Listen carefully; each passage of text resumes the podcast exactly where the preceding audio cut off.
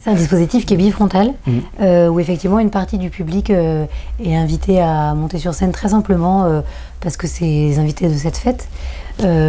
Et effectivement, c'est du coup une immersion au plus près de ce qui se joue d'un point de vue intime dans le spectacle. Il y a cette envie-là d'embarquer une partie des spectateurs et des spectatrices au plus près de nous. Et c'est vrai que c'est assez différent de Illusions perdues. Et là, je ne vais pas en dire plus parce que ça serait divulgaché.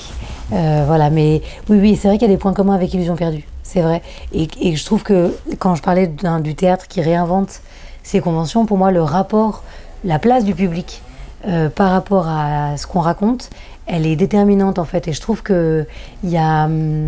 mille choses selon les types de projets, selon ce qu'on veut raconter, selon ce qu'on veut faire vivre aux spectateurs, aux spectatrices, en fonction du projet qu'on a. Hein.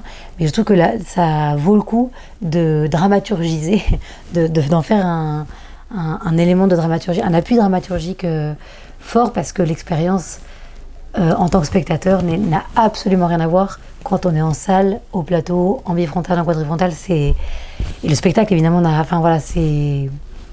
Et je suis très contente d'avoir, après avoir travaillé en quadri, de travailler en bifrontal, là c'est très joyeux.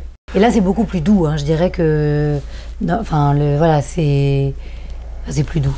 En tout cas oui, le point de départ est vraiment doux dans l'invitation qu'on fait. Dans Illusions perdues, les gens sont cachés derrière un tulle, on les voit pas, donc il y a quelque chose de... Mais bon, je ne dis rien sur écrire sa vie, parce que voilà, pas...